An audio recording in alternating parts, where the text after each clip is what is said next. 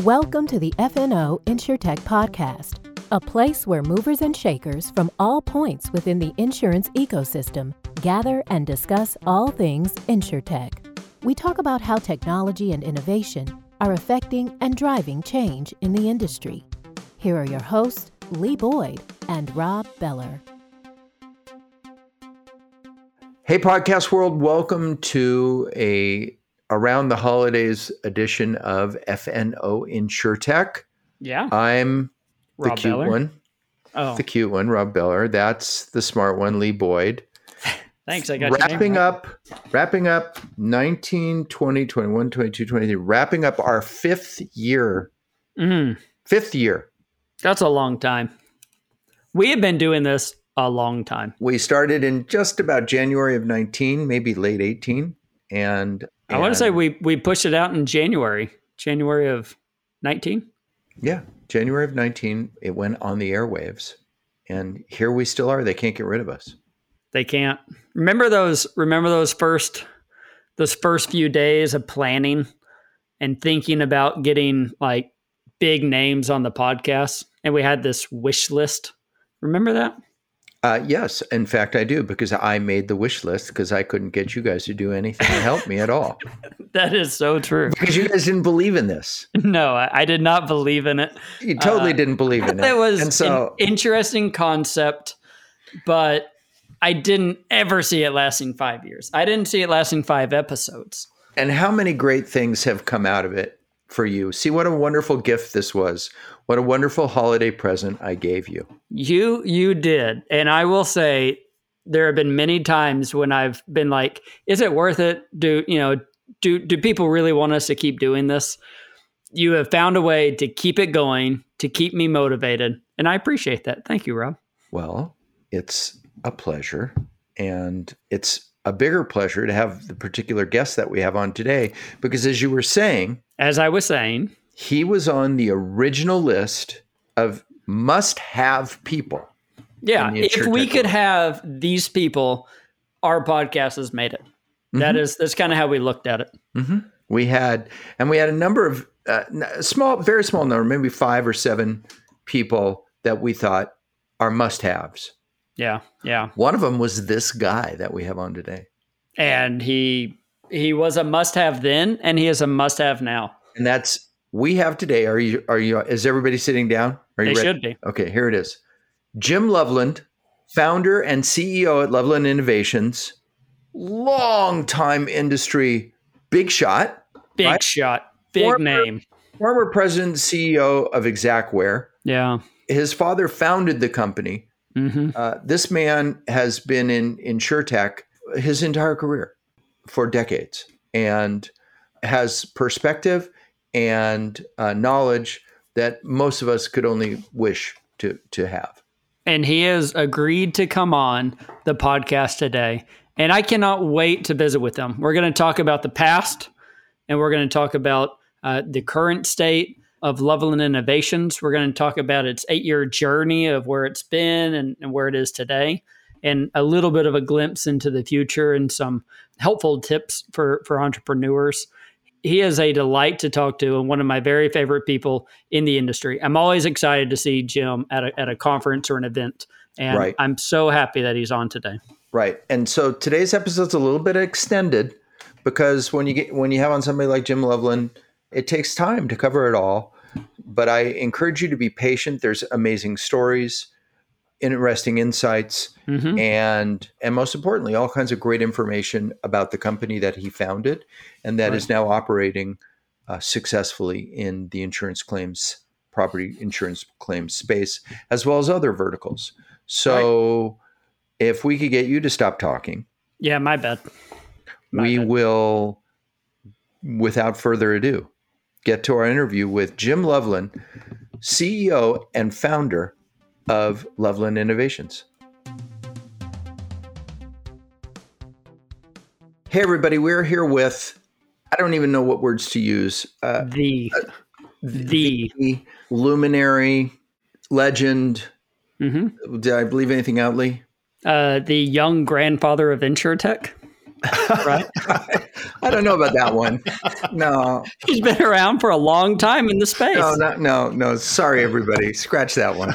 Um, I said the young. The one and only Jim Loveland, founder, C E O of Loveland Innovations, maybe the one of the longest tenured pers- persons in InsurTech that there is today, who's walking around on the face of the earth, I think is a fair statement. Jim has been in the insurance technology space about as long as there's been insurance technology. And that's right. So we're honored and privileged to have you. Thanks for joining us. Welcome, Jim. Thank you so much, Rob, Lee. Wow. Thank you for the kind and very gracious, and I will say most unique introduction that I've ever had in my life and in my long career in the InsurTech right. industry. Okay. So thanks, We're guys. Right I don't think yeah. I'm going to forget that, Lee. Young grandfather. Young that may grandfather. Be, uh, young I've grandfather. Got, uh, I've got four kids, and the two oldest just got married this last fall. So I may do that one at young. some stage. we, at some stage, we'll save that one. You know, yes. we can we can Thank edit you. a lot of this out. So. But we don't have to.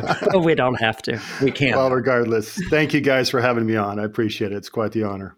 It, yeah. It's great to have you. And and there's so many things to talk about with you that the issue today wasn't what are we going to talk about, but more what what are we going to not talk about because of the breadth of your experience in the industry, which is really, right. uh, honestly, in the InsurTech space, unmatched. And so w- why don't we jump in with, we'll work our way backwards. How's that? That sounds great. Instead of starting all the way at the beginning. But you know what? As as an interesting hook, let's do this. Let let's start at the beginning. How old were you? How old were you when your father? Tell us real quick what your dad did. Well, I uh, boy, that's a great story in its own right. So my dad grew up in a very very small town in Wyoming called Burlington, Wyoming, and population about uh, one hundred, two hundred people tops. My mom was from a place called Lovell, Wyoming. High school sweethearts, got oh. married when they were nineteen, had me when they were twenty, had my brother when they were twenty-one, very much starving students. So to try to make a long story short, he was an entrepreneur his entire life and did everything and anything he could to make ends meet. And so if you fast forward to when I was born, he was actually a broadcast journalist major at Brigham Young University. Wow. Who was operating a, he started in framing, working framing crews. As an entrepreneur, decided I can make a little more money starting my own business and did reconstruction work and started up a, con, a company in the late seventies, early eighties called Loveland Construction. So my earliest recollections as a child was the reconstruction company. And, uh, you know, especially as a young kid and a young teenager, there was just a lot of fun jobs that I got a chance to go and shadow my dad and just be there on the job site. I'm a kid, so I'm either messing around or having fun, or sometimes when I was in my uh, young uh, teenager years, I could jump in and do some fun things like tear some things down through demolition work and other type of work. So it uh, you know started with Loveland Construction and then quickly morphed into the genesis and the very, very beginning of the Xactware business. So we are going back a ways. And, uh, you know, my dad would tell the story all the time. In fact, he spoke a lot at the Entrepreneurial School of Business, well, the Marriott School of Business, but kind of these entrepreneurial forums. And he talked about the fact that he was blessed with horrible handwriting. And because of that, he would always take these handwritten scope notes to either give back to his office or to give to these insurance adjusters that he was working with to do these reconstruction jobs, and nobody could read his handwriting. And uh, he got burned on a number of occasions with that awful handwriting. And so oh. being an entrepreneur, like most entrepreneurs do, he thought there's a better way of doing this. And so this was the early to mid eighties. So we're going back a long time, right? Yeah. pers- personal computers are just starting to come out, but uh, he decided to hire a programmer to write in the old BASIC language, the very first version of Xactimate, which was run for the reconstruction business, Loveland Construction. Wow. And oh uh, that's kind of how wow. this all started, the genesis wow. of everything. So, and he had a close friend of his that was a farmer's adjuster that said in about the mid eighties, he's like, hey, listen, I showed, because he started using this brilliant piece of software and handing out these computerized estimates that people could now read for his bids. And he said, hey, I showed this back to my home office and they want to buy this software. Have you ever thought about selling software? And here you've got this broadcast journalist major running a reconstruction company, and they're now telling him, you know, you got an opportunity to go sell software. So he thought about it, prayed about it, talked it over with my mom, and they decided to sell off the reconstruction business and start a software company in nineteen eighty-six. Wow. And, and there were fourteen of them in the world. There were not many of them. The only one in the world, at least the insurance world as we know it at that point in time. This is going to take you all way back. You ever heard the name CompuClaim? I don't know if I have. I actually stumped both of you. I feel so good at this. Maybe, maybe I had. Is it a, is it a, a, a content software? No, that was nope. the very, very me. first industry estimation software that was out there. And wow. uh, the old CompuClaim software, the challenges of that was you had to memorize codes for every line item. So if you wanted to go ahead and repair half-inch drywall, you'd have to memorize that that was like code five thirty-nine. Or if you oh, wanted goodness. to, you know, replace the flooring, average grade carpet, it's code, you know, two hundred and whatever. So that's what was in the industry at the time. So in nineteen eighty-six, my dad decided to take a leap of faith, sold the reconstruction business to his brothers. I love my uncles to death, but cash flow management with any construction company can be a great challenge. And if you don't watch that carefully, you can take a company and put it out of business very quickly, which is what happened to the old Loveland Construction. So that was out of business in nine months flat. Oh, oh wow. Goodness and, gracious. And so my dad would talk a lot about the fact that that was also a real blessing, because if he would have been able to go back to that business, not knowing how long the sales cycles were in the insurance industry, yeah. he would have he would have gone back to that. But in nineteen eighty-six, that was the beginning of the Xactware company, and that was my dad and one sales guy out of the basement of our house, and my brother and myself doing anything and everything we could as young teenagers, and my mom doing all the books. That's where it all started. Wow. Wonderful story. That's amazing. Did it start out as, as just a scoping platform to just kind of help make your scope legible? Or did it start out with adding a pricing component to it? Or is that later on? Yeah, excellent question, Lee. It's a, it was a little bit of both. I mean, it started out first and foremost, and again, being the entrepreneur that he was, you know, one of the things that my dad did that was really quite brilliant, and it's still there to this day, is he came up with a category and selector code for every line item mm-hmm. and said, you know, enough of this memorizing codes nonsense. We're going to come up with categories that make a lot of sense, right? Like F C C, floor covering carpet, yeah. drywall, D R Y, you know, and the different categories, and then came up with these selector codes that if you want to do half inch drywall, it's one slash two. If you want to do three eighths, it's three slash eight. And that's how he started. And then because he was a reconstruction contractor, he knew all of his pricing like the back of his hand. And so they just used it for that reconstruction business, but he started to expose his own pricing. But in the early years, I mean, it was basically, we had a van back in the day. This is the eighties, right? Vans were cool. Oh, yeah. Oh, yeah. Everybody had a van. If but you say so, Jim. Yeah, right. Right. He would load up the van and he would basically do what he knew best, which is go talk to other contractors and sell the software to contractors. And, you know, he did eventually land uh, insurance co- companies as customers, but he didn't understand how slow the sales cycles were, which is why he would have gone back uh, to the construction business, but it wasn't around. And the first major company, believe it or not, that he landed was in nineteen ninety, and that was State Farm Insurance. And that is mm, another great wow. story. Ne- I never heard of him. Never heard yeah, of him. Never heard of him? I want to hear that story. I don't I don't want you to stop. I'm very interested in landing the first client there. Well, it's a great story because they were using CompuClaim, and it took them a couple of years to convince them that this is something that they needed to switch to and buy the Xactimate software. And they made the comment, there's a very well-known story and a very famous story. And this is just your quintessential entrepreneurial story, right? Like they got to the point where he had made it through the two-year sales cycle. They were th- ready to pull the trigger. They were ready to buy the Xactimate software because in the eighties, that company was just a software company. It transformed into analytics in the nineties.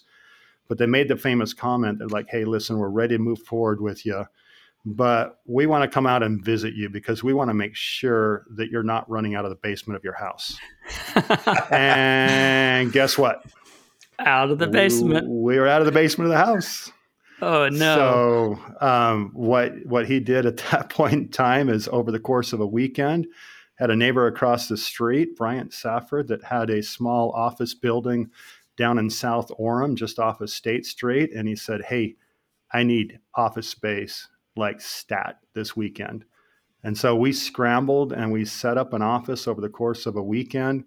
And we kind of mobilized this small team of people and got everything all staged and set up. And that was the very first office of the Xactware business. It was Xactimate back in the day. Yeah. And that's uh, that's when they finally landed the first big insurance company. State Farm came into town.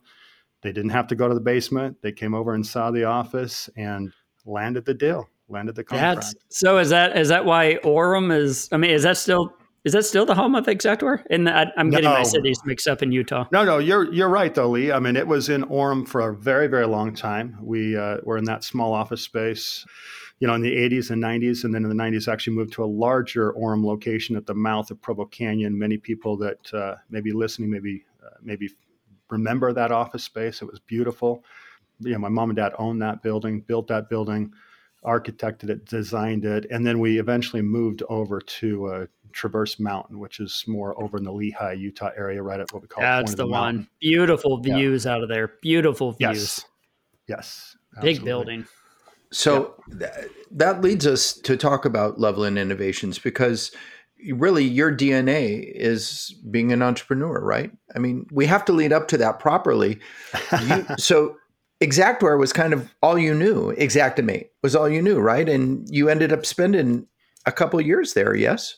Yeah, that's right. I mean, I, uh, yeah, a couple of years. Decades. Just a few. I was about to say, I think it's a long time. Yeah, decades. So, yeah, it was, you know, it started in nineteen eighty-six. My official hire date was nineteen eighty-eight. I was a junior in high school.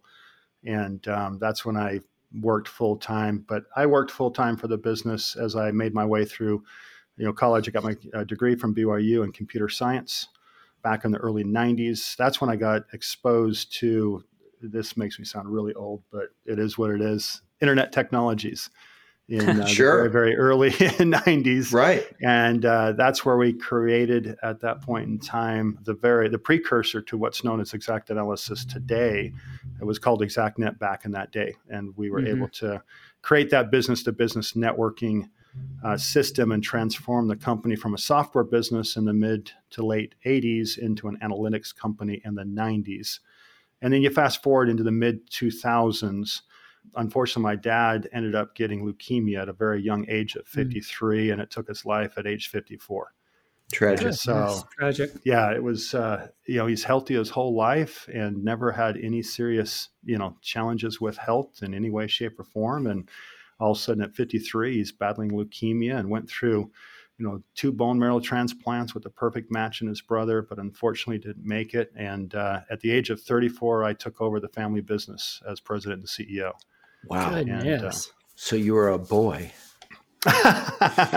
It's funny you say that, Rob, because I remember um, before my dad passed away, just talking about, you know, the business, talking about life, you know, having all those, you know, conversations. And I'm really grateful that, you know, I had fourteen months with him as he went through this battle. I mean, a lot of people lose, you know, beloved parents very suddenly and very instantly. And, you know, there's there's some blessings that came out of this. But, uh, you know, one of the things that my dad was always a big proponent is being in front of the customer and the relationships that are just so valuable in our industry. And I'll never forget going out to State Farm after I took over and meeting with a good friend of mine who's since retired many years ago, Warren Farrar, and uh, telling him, I'm like, hey, you know, you know, I've got this. I've got the reins now. I'm going to take the, the business forward. And he just looked at me and shook his head and he goes, you're the same age as my children. You're so young.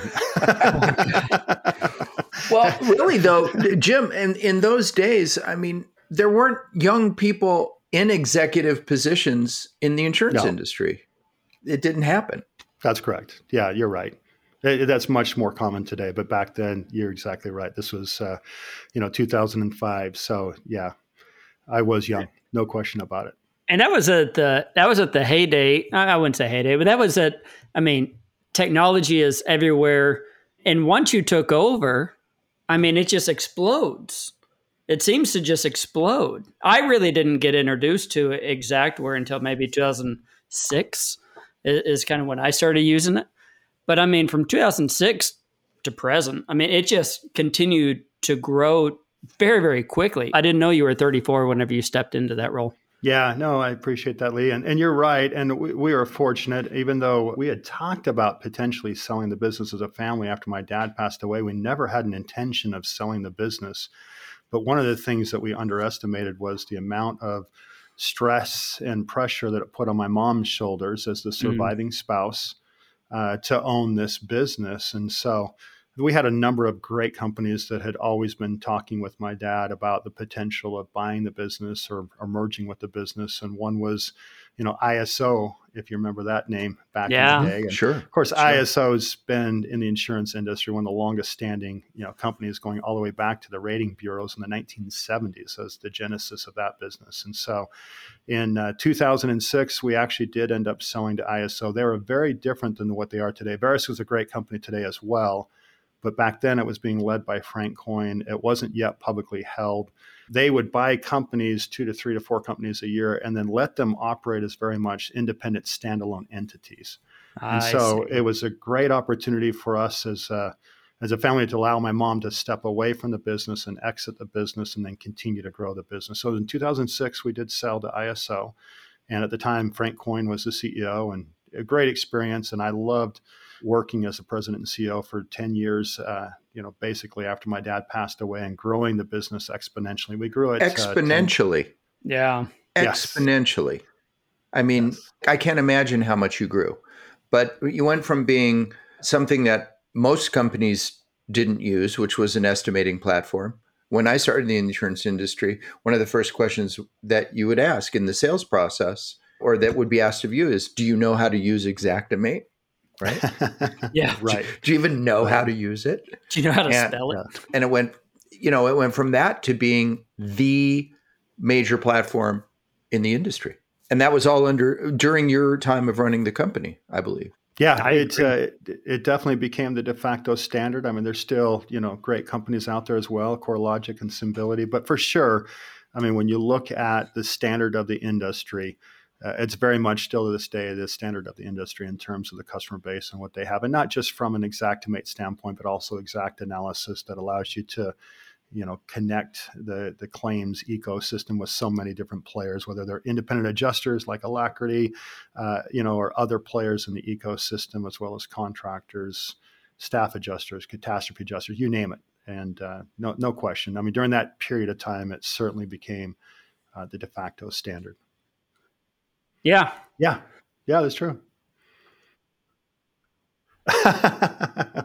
That guy so on I, the stage. Uh, yeah. And so I did that for ten years. And, and, and in two thousand nine, I S O transformed into Verisk Analytics. And so we went through an I P O on the NASDAQ market, um, still led it by Frank Coyne at the time, although a couple of years after that uh, is when Scott Stevenson stepped in as C E O. And uh, I was part of that senior management team that was there on the NASDAQ floor. And, uh, you know, That's went neat. Through that uh, public offering. So it was, it was neat to experience that, to go from the experience of selling a family business to working under this I S O company who was at that point in time very supportive, but yet very hands-off from a management standpoint. And then in two thousand nine, we transformed uh, into Verisk Analytics, still with the Xactware name, the Xactware brand, mm-hmm. and went through that I P O and that public offering. In fact, um, you know, you may not know this, but that was the largest domestic I P O of the year in two thousand nine. I did not know so, that. Very successful I P O. And then just the business, you know, little by little, when you become public, it kind of changes the culture of the company. And it's still a great company today, but it's very much a publicly held company. And I still have a lot of, you know, very close friends that work there. I still have uncles and cousins and yeah, aunts. Right. I mean, there's a lot of people that are still there with the Verisk company. But back in, you know, twenty fifteen, I decided it was time, time for me to step away from that business. At that point in time, I was president of Verisk Insurance, which was basically I was over every insurance-facing company inside of Verisk Analytics. And it sounds really nice to say that. It wasn't. I mean, it was it was a ridiculous amount of travel. They wanted me back in Jersey City about one week out of every month. Oh, if you've goodness. Been, if, if you've been to Utah, you probably understand why that wasn't uh, the most ideal place. Scenario. Yes. But, you know, but the most important thing was that year was the year that my oldest daughter graduated high school. Oh, and I had okay. one of those big epiphanies, which is just simply, you know, life is too short. I needed to get off the road. I needed to recenter, rebalance, and uh, start something new. So in October twenty fifteen, I left Verisk Analytics.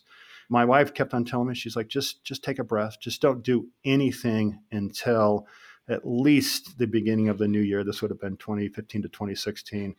Uh, in December of twenty fifteen, I started Loveland Innovations. So I didn't really heed her advice. I kind of did, yeah, but I guess I didn't. You took two weeks off. a few weeks, a few uh, weeks. I was talking to Rob earlier, and I was telling him that whenever you left Verisk, it was like this this whole shakeup. Not a shakeup, but it was like this, oh, what's happening? What's Jim going to do now? He's a young man. What's he going to do? And I remember, and I'm trying to think back eight eight years ago or so, eight and a half years ago, I remember seeing the logo, Loveland Innovations. And I had no idea what in the world that meant. And that logo was out there for some time. In my head, it was out there for a year. It was probably out there for weeks. I don't know. But it was it was like this teaser of Loveland Innovations. And I kept thinking, what is he going to do? What is this, a new estimating platform? Like, what what is this brain going to do? And then we found out that you started Loveland Innovations. And help us understand, eight years ago, what was Loveland Innovations? Yeah, that, great memory, Lee, because that's exactly what happened. I So as I stepped out of Verisk, I actually had a number of individuals that uh, started reaching out and pinging me and just saying, hey, what are you doing? And when I started to describe where I was headed, there were so many exciting technologies that were converging at once at that point in time. Yes. A I was really something that I know we all are fascinated with A I today, and it's really gone mainstream. But back eight years ago, A I was coming out and starting to recognize and understand the tremendous value of A I. We started having, you know, drones and other types of devices in our hands, our phones that could capture ultra high resolution imagery. And so I got really energized about the opportunity to take and merge several of these technologies together to help propel forward the industry from a claims inspection standpoint. And so we actually, um, a number of these people came out of Verisk Analytics and uh, started the business with me. And it's been great. You know, Darren Gooch was with me previously for a couple of decades. Leif Larson, who I've known since the third grade in elementary school, is our C T O. Great guy. We had uh, three brothers that were brilliant developers, the Christensen brothers that, uh, you know, came out and, and started working, you know, with me. Tad, Cam, and Dan, and uh, we built, you know, we went dark for almost eighteen months. Okay, and, yeah. Yes, yes. And really just, and that was that stage you're talking about. That was that stage. Like, what, what, what is he doing? What, what's going on? And, stealth mode, they call it. Stealth mode. Yes, we were in that dark stealth mode. And, you know, my wife and I invested heavily in the business that time to create the genesis of Loveland Innovation, which was both the software and the cloud-based technology to leverage A I technologies and the ability to capture data to help facilitate property inspections. And so it was really fun to go through that stage. In fact, we took out a number of patents today. If you fast forward to today, I think we've got uh, twenty-two patents, technology oh, patents neat. that have been issued that's cool. and four more pending. And a lot of that harkens back to those early uh, years of the Loveland Innovations business. And so today we, you know, we simply tackle and help assist with technology, the, you know, the claims inspection process or any inspection process that's in both the roofing, the insurance, and the solar industries. And so, and Lee, and I know yours and Rob's history, you guys uh, got some really early exposure through four seventy we back did. in the day. We did. To uh, IMGING is the name of the uh, software offering that we provide and the, the platform. And it was fun to be able to work with you in those early years. In fact, that goes back... Uh, You know, we probably had only been in business for about two or three years when we first engaged and started talking with you guys at four seventy. It was right after stealth mode. You came out and, and two guys from your company were passing through Waco and they thought, well, why don't we stop at, at four seventy? And we, we have some friends there. We'll talk to them. And they weren't planning to show us anything. And I had just started at four seventy as a as the vice president of innovation. And, right. and I said, okay, guys, what do you got? What do you got? And they finally showed us. And I was like, it's a it's a drone thing. right? That was the moment when drones were like all the buzz. Everybody was like, you know, you no longer need an adjuster because you have a drone. And and that was just basically what everybody was saying. But what they didn't say was, cool, I got a drone up there, but what do I do with it? How does this work? And they were able to walk us through. And I got so interested in it that they let me test out the software. I got my pilot's license. And I even came out to, to Utah and, and tested out some things and, and was in some kind of commercial at one time, eight, eight years ago. But yes, that's right. I, I was, that. It was. You were gracious was, enough to do that for us, Lee. That was fantastic. It was a we'll lot to, of fun. We need to post like a link on this podcast so that people can click on that and see a, a young we do. flying yeah. a drone. When, when Lee was young. When he oh, was young. man. In fact, Kevin, not too long ago, Kevin uh, had posted on LinkedIn, he posted a picture. I think it was a picture of me with the drone in that in that video. And it reminded me, that was that was a great time because it was cutting edge. And at that moment... It was, I was, I was saying this is, you know, at that moment, I thought this is a pivotal point.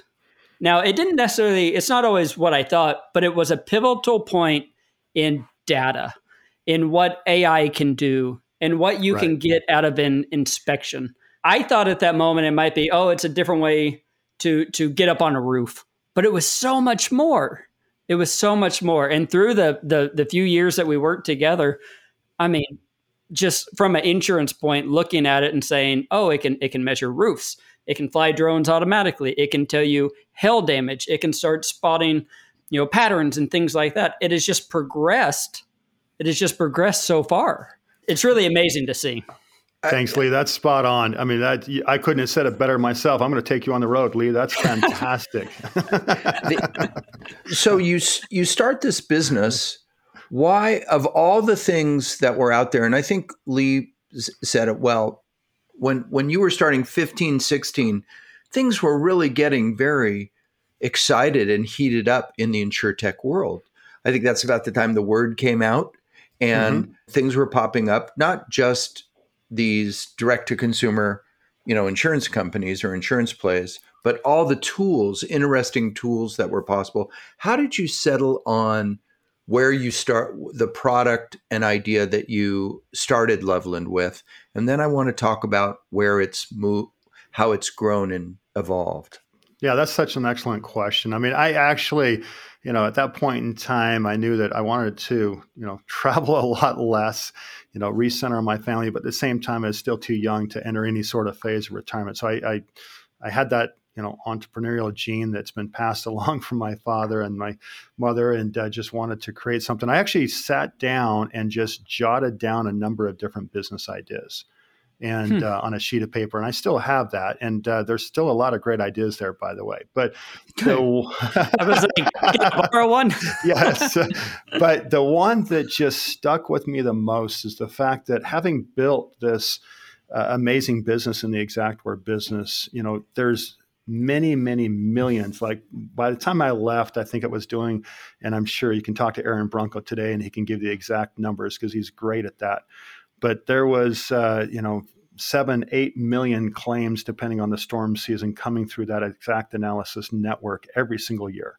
Mm-hmm. And I knew that of all the claims that took place in North America, nearly half of all claims involved some sort of roof damage to those claims. It's one of the most critical structure structures in our entire home, and from both an underwriting standpoint and a claim standpoint. And so thinking about that, thinking about the explosion of these new technologies, these new capture devices such as drones or mobile devices that are capturing these amazing high-resolution images, A I technology that was going to enable us to automatically detect things like hail damage, which is the first problem we set out to tackle with Loveland Innovations.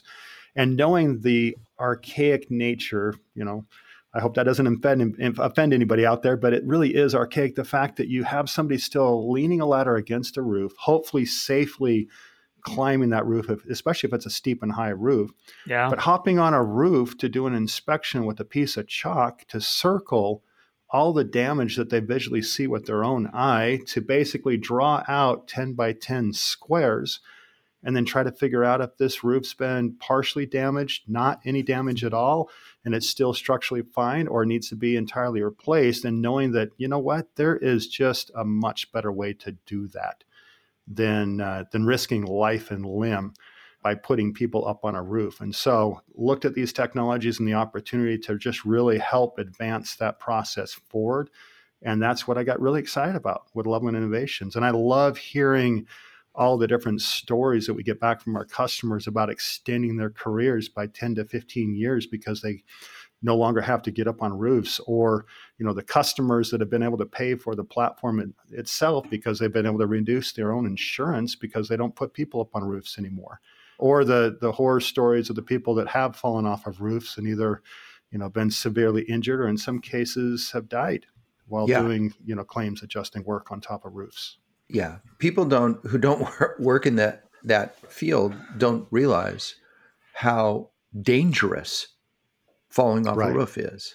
For those of us in the business, we've seen the, the, the terrible result that can happen. So it must have been very interesting, though. You looked out at this landscape. There's different tools. There's different things coming. I mean, you mentioned A I.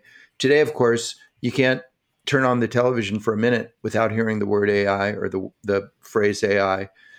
But in twenty fifteen, twenty sixteen, it was still kind of a fantasy, wasn't it? You know, it, uh, it felt like it, but we had some brilliant people that uh, were on the staff of our business. And I didn't take your usual approach with starting up Loveland Innovations. A lot of people, when they start up a, a tech company, um, they're going to just create an M V P. They're going to find an offshore development house, and they're going to just try to put together something in a very bootstrapped way as soon as they can. And there's nothing wrong with that. That's a great way to go about starting a company.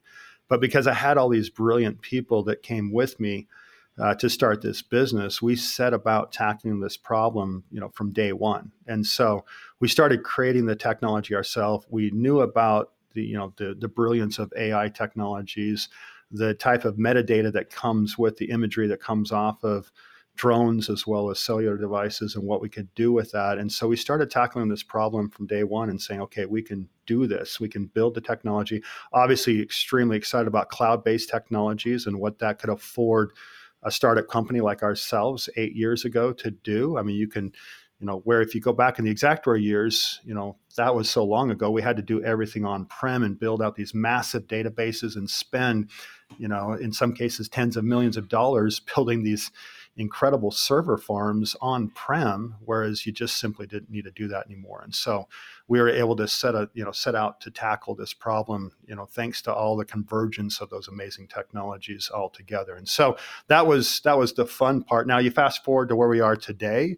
Yeah. You know, we've had, you know, inspections take place in all fifty states. We've had people and companies approach us and utilize our technology in some cases all over the world in places like you'd never dream of, like Africa. And and we're not a global business, by the way. We focus on North America and in some cases Australia and Europe, but we've had, you know, companies reach out to us all over the globe to use our technology. And, you know, where we sit today, we've had over one point three billion square feet of a of roofs inspected, over thirty-five wow. million awesome. images captured, and over five hundred fifty, you know, predictions made across our A I engine of damage across all these different roofs and structures. And so it's it's incredible to see the adoption of it. And we're not just flying drones. Like we have a mobile uh, app called IMGING Inspect. You can just download the mobile app. And if you still want to, you know, climb roofs the old way, you can. You don't have to use chalk. You just pull out your phone and you can take pictures using your phone and uh, still get the brilliance of our A I platform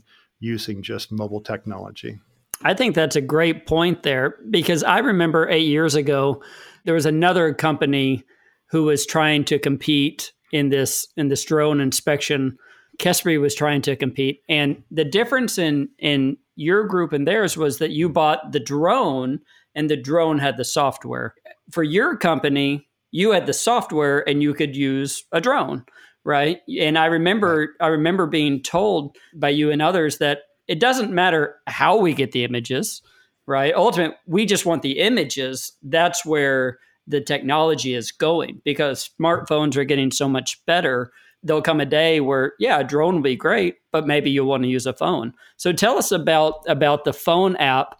It, it, it how how is that going, and and and what can somebody do with that? Yeah, that's an excellent point. So, you know, and Kespry, unfortunately, is uh, one of those uh, InsurTech companies that's no longer with They're us. They're no and, longer. Uh, I remember uh, quickly, they were no longer. Uh, yes. Yeah.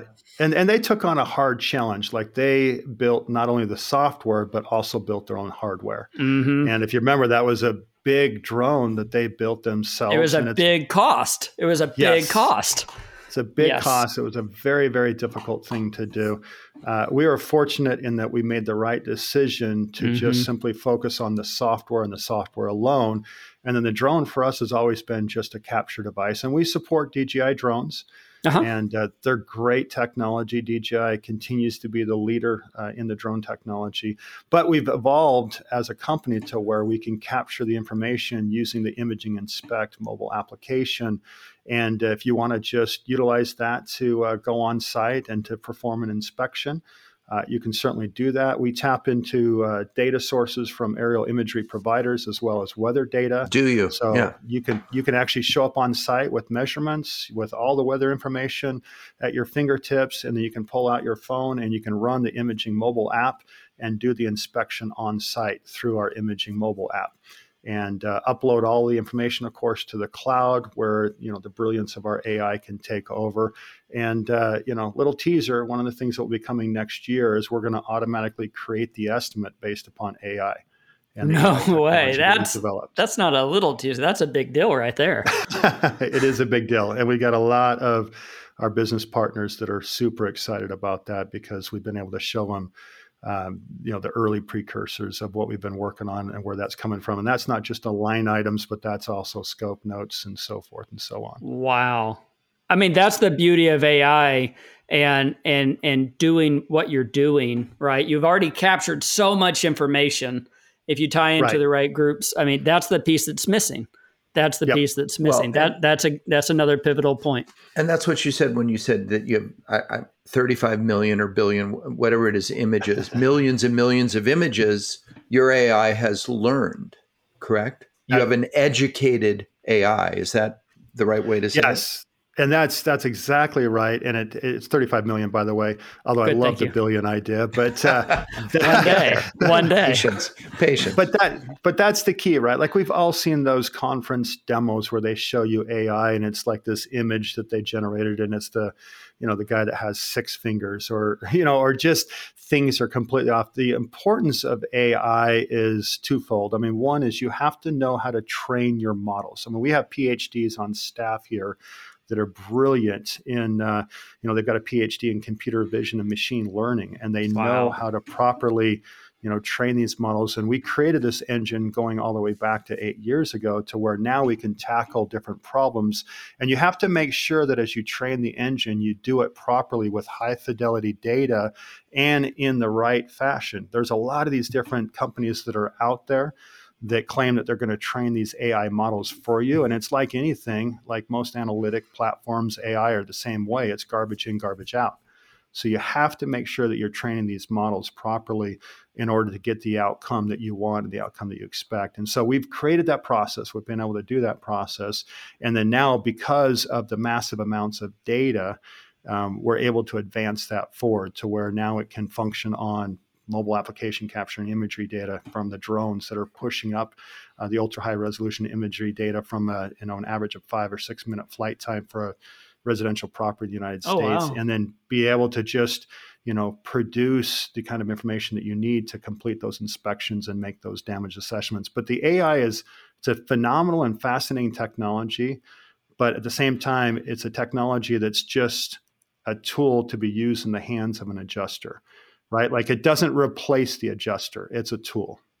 Right. And and so a lot has to do, like like you were saying, about the brilliant people that work at your company and who's behind training it and telling it and informing it and helping it along, right? I mean, that that's that correct. Has to be a major advantage for you guys as a company that's been at this for a number of years.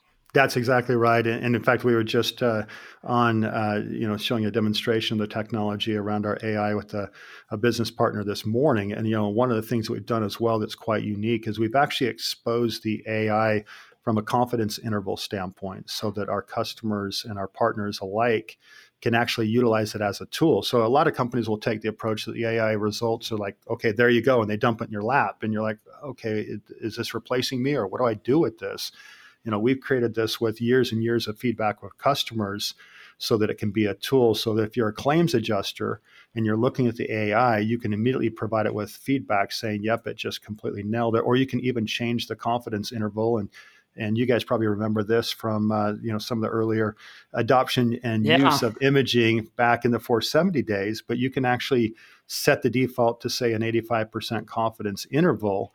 And then if you want to see what it looks like down at eighty, you can actually do that, or seventy-five, or you can dial it all the way up to ninety-five. And then it still allows you to provide the feedback to the A I engine and then make the determinations. Because at the end of the day, the adjuster is still the expert. They're still the ones that are making the decision about the claim and the coverage. This is just a brilliant tool that helps facilitate their jobs and make them much more efficient at what they do. So when you were coming out of, when you were in stealth mode and putting the company together and getting ready to launch, what's what's different today? I mean, it's such a dynamic time technologically. There there had to be things that you didn't foresee that maybe are working better or different, or opportunities that have arisen just in the f- past few years that have altered who Loveland Innovation is today. Is, is that correct? Yeah, that, that's an excellent question and an excellent point, Rob. Yeah, there's a couple of things. I mean, you know, eight years ago, if you would have asked me as I started Loveland Innovations, what would the future look like? I would have said you'd see drones in the sky every single day.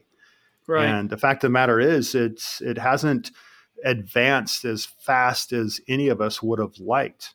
No, you still do. It's still more commonplace. There's a Part one oh seven process to become certified by the F A A to be able to fly drones for business purposes. But the drones certainly have not advanced as quickly as I would have envisioned. Now, on the flip side, eight years, you know, ago, I wouldn't have envisioned that A I technology would go as mainstream as fast as it has been.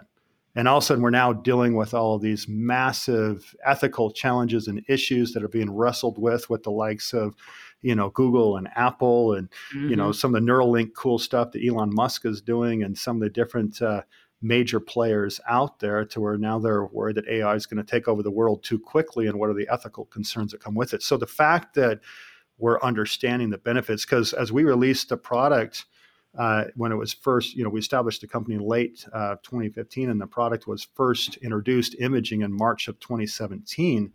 In those early years, we had to teach people that it's okay to trust the A I.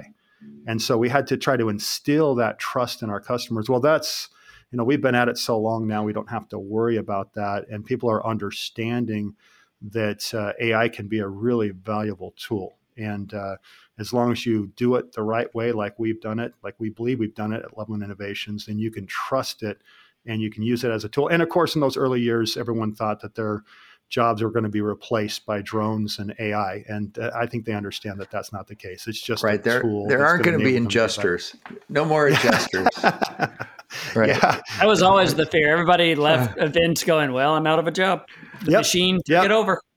But yep. it's not just insurance, right? I mean, that's correct. I mean, yeah. What other talk, lo- talk about talk about your other verticals?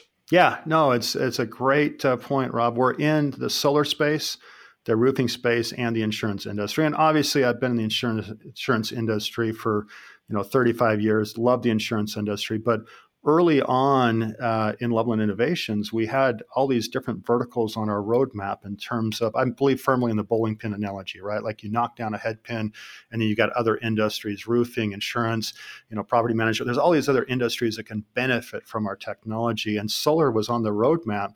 We actually had a number of very large solar players approach us really early on in the history of our company to say, hey, we need this technology.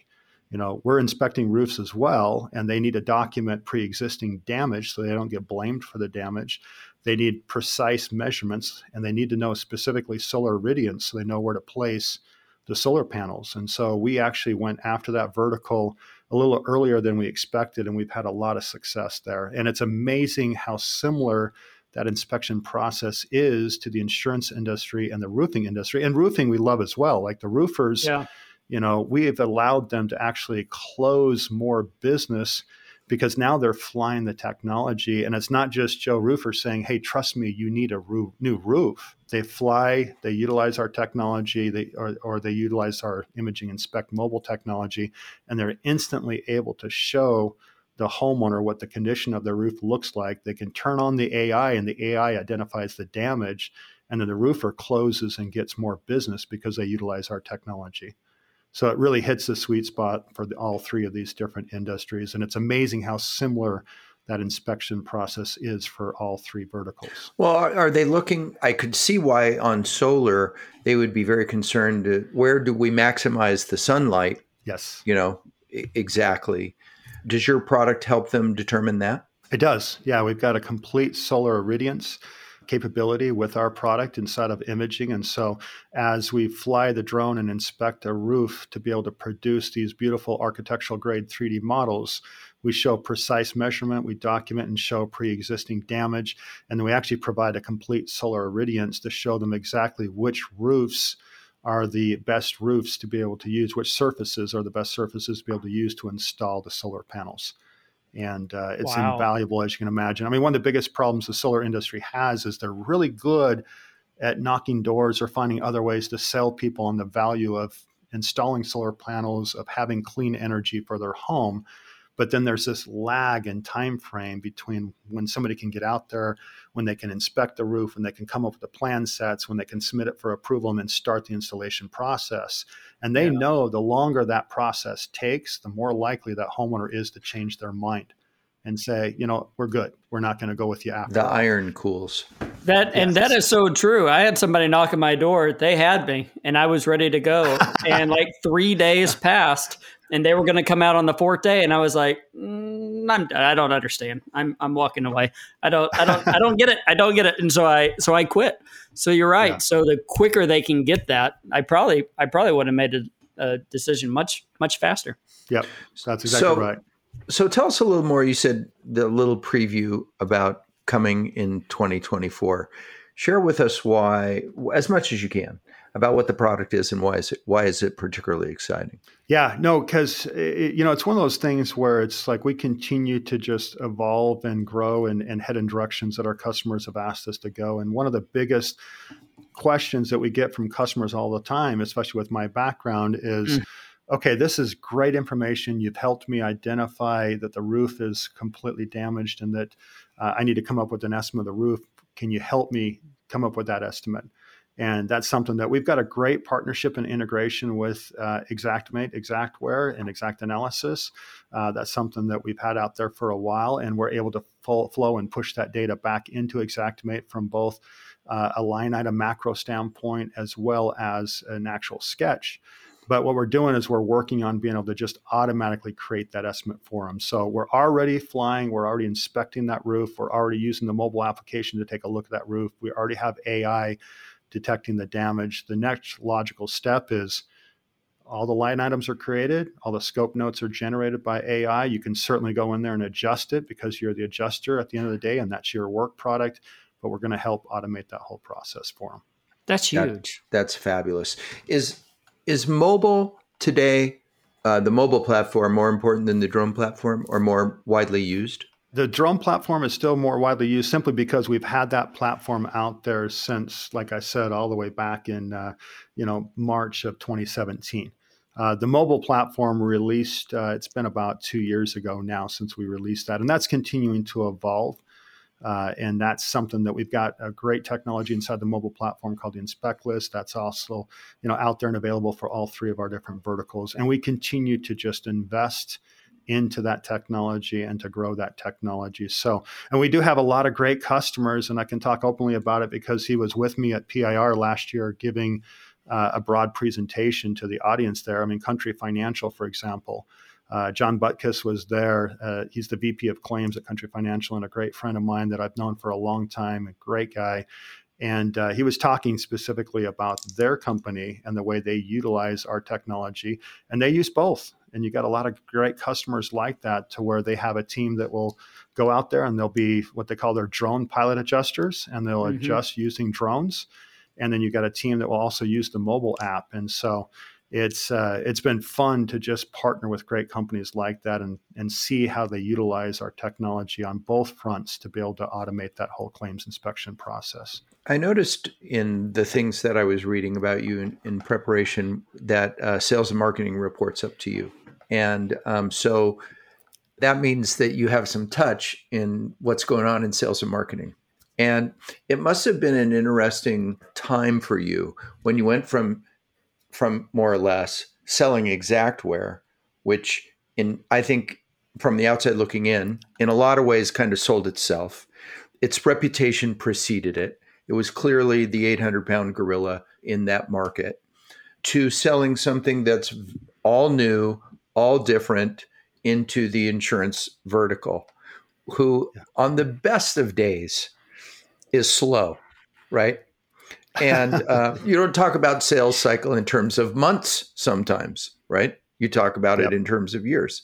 How's that been, selling a totally new product and concept into the insurance vertical? Yeah, that's I love that question, Rob, because that's one of the things that I enjoy about having three industries in which we operate, right? They're very different sell cycle. The solar sell cycle, for example, moves at a much quicker pace, and so does the roofing sell cycle than the insurance sell cycle. And we know that it's very much a blessing and a curse, right? Like it's a very mm-hmm. slow, methodical cycle, but the fact of the matter is, is once you get through it, then you're a trusted you're business golden. partner. Yeah.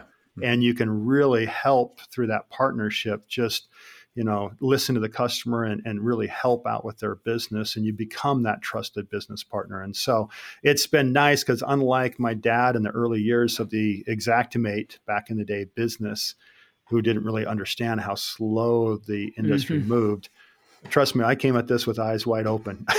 You knew. I, you knew it'd be I, a while.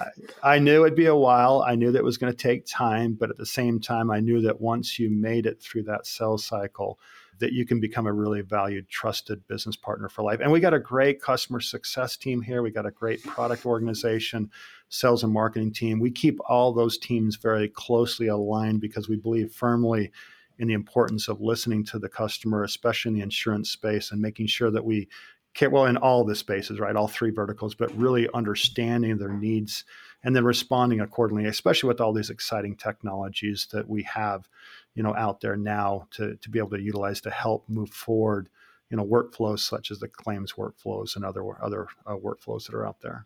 I have two last questions for you that I want to ask you before we go, because you're such a, you, you have such a unique perspective, such a long time in the industry. Number one is you've been involved in A I, relatively speaking, a very long time, using it as a tool.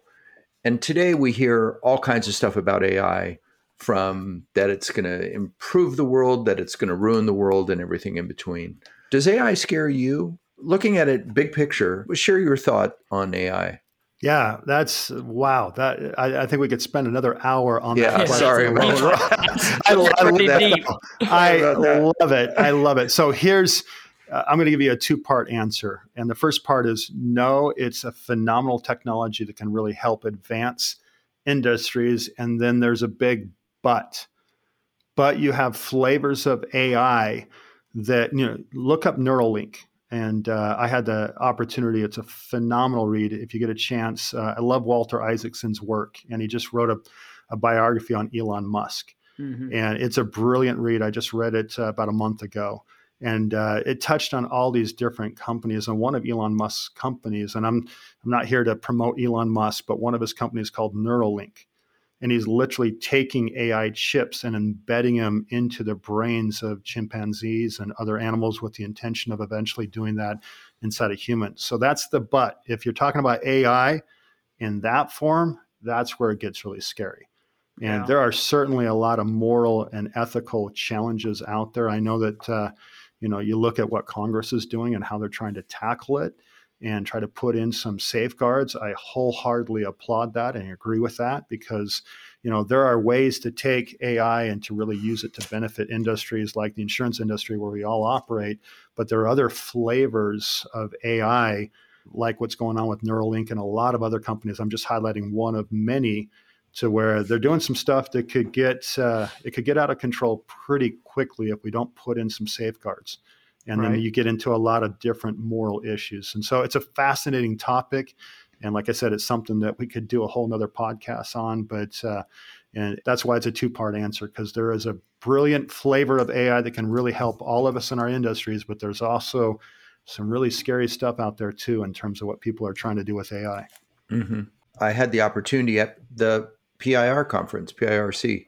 I spent a better part of an evening with Aaron Bronco, and we yeah. and he kind of walked me through a lot of the A I opportunities on the positive side. And mm-hmm. it was extraordinary. Yeah. I mean, he, as you, as you, kinda, I know you know him blew well. Blew your mind there. It blew my mind. Yeah. He's a real, super smart guy. And yep, I kept sure and is. I kept saying I would I, I would say to him, yeah, but you know, couldn't that be dangerous? Right. And uh, I mean, not to be not to be the wet blanket on it, but it's an extraordinary thing. And it'll be yeah. interesting to have this conversation even five years from now. It and, will be. And there and there are some scary sides of A I even our, in our industry. When you think about fraud, for example, I mean, you could right. really use A I, and I'm not advocating this, of course, but there can be a tremendous amount of fraud committed in the insurance industry utilizing A I. So I couldn't agree more. And, and you're right. Aaron's a brilliant guy. And uh, I'm sure that was an awesome conversation. And uh, It was. Yeah. It was. That, that's Shout great. out to Aaron Bronco. Yeah. Fascinating. Yep, for sure. Okay, last question. So the three of us were all at I T C a month ago yep. or so, maybe a little more. And uh, it must be remarkable for you to go to something like that, that you have the perspective of time. I mean, if they would have had an insurance technology conference in two thousand two, right, there would have been yeah. fourteen booths and, and one hundred seven people in attendance. Right. And you go there, it's ten thousand people. An expo area that's at wall to wall. Just share some thoughts on what you've seen InsurTech become and where you think it's going. And if you were an entrepreneur listening to this podcast, any thoughts or advice you might have to share to the next generation yeah. as they come up. No, I appreciate that, Rob. And you're spot on. You're exactly right. I mean, you look at the, you know, the early years of this industry versus where we evolved to now. And it is exciting, right? Like the energy that you feel when you walk into an event like InsurTech Connect, and just, you know, have a combination of all these different entrepreneurs and InsurTech startups, all the way to the most mature, you know, companies that have been around for a very, very long time in the industry, to frankly, a lot of V Cs that are just ready to pump money into this industry because they see Uh, the benefits of what InsurTech uh, type technology can do. And so it's, yeah, it's a great point, because it has evolved, which is exciting. And it's really fun to see the way that it is evolving. And of course, you know, when you look at that question, which is a great one in terms of what kind of advice would you give to anyone that wants to do some sort of InsurTech startup? I mean, I see a lot of those type of companies that come into the insurance space. You know, and the number one piece of advice I'd give, which is simply good advice for anybody, but too many companies come into our industry thinking that it's going to be just like this other industry. And we have such a unique industry that you have to understand it inside and out first before you really tackle it. And that would be the biggest piece of advice that I would give anybody, is either take the time to understand it, or find somebody that understands it, or hire somebody, right? Yeah. That truly understands our industry. Because you see, and we all know people in this industry, and they tend to stay in the industry because it is a great and phenomenal industry. It's why I've been mm-hmm. in it as long as I've totally. been in it. It's phenomenal. But there's too many companies that pop into this industry and eventually pop out because they think that it's just like financial industry. It's just like, you mentioned Kespry back earlier in the podcast, Lee. They did aggregates and mining, for crying out loud. Right. And they thought that they could take aggregates and mining Same technology. Thing. Same thing, right? That's just like insurance.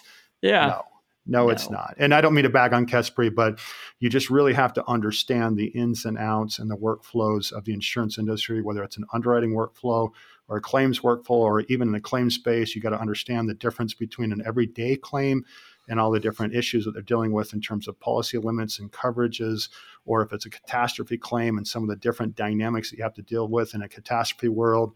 Anyway, long-winded answer, but great question, Rob. Thanks for asking no, that question. No, great so answer. So true. So true. Great answer. In fact, we've seen, Lee and I have seen in the time that we've been doing the podcast, that uh, we used to ask the question, are you an insurance, do you consider yourself an insurance company or a technology, technology company. company. And that's become a far more nuanced answer today as more and more people, more and more companies appreciate the fact and understand the fact that, oh my God, I need to understand the insurance business, not right. just the technology business.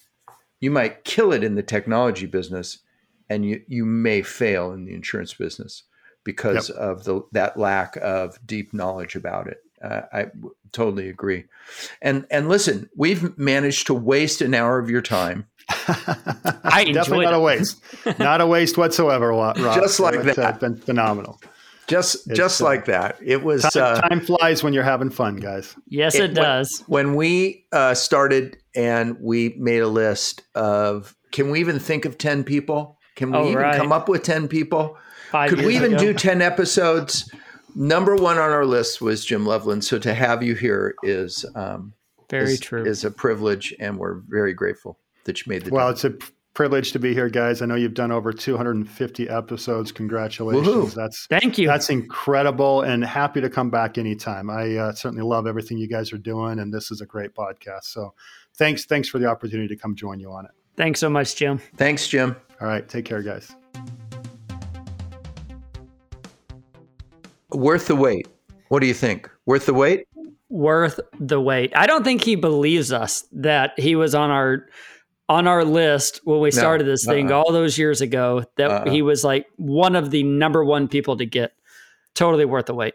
Yeah. I mean, if you're going to do an insurance technology podcast, how would you not start with, you know, Jim Loveland? And the guy is, he's, he's the godfather, right? He's the godfather. He has been around from a very young age. Uh, I love listening to his story. I hadn't heard a lot of the story, but The, the interesting thing about Jim is that he was able to be a part of the industry and then take a step back for a moment and go, I can go anywhere I want to.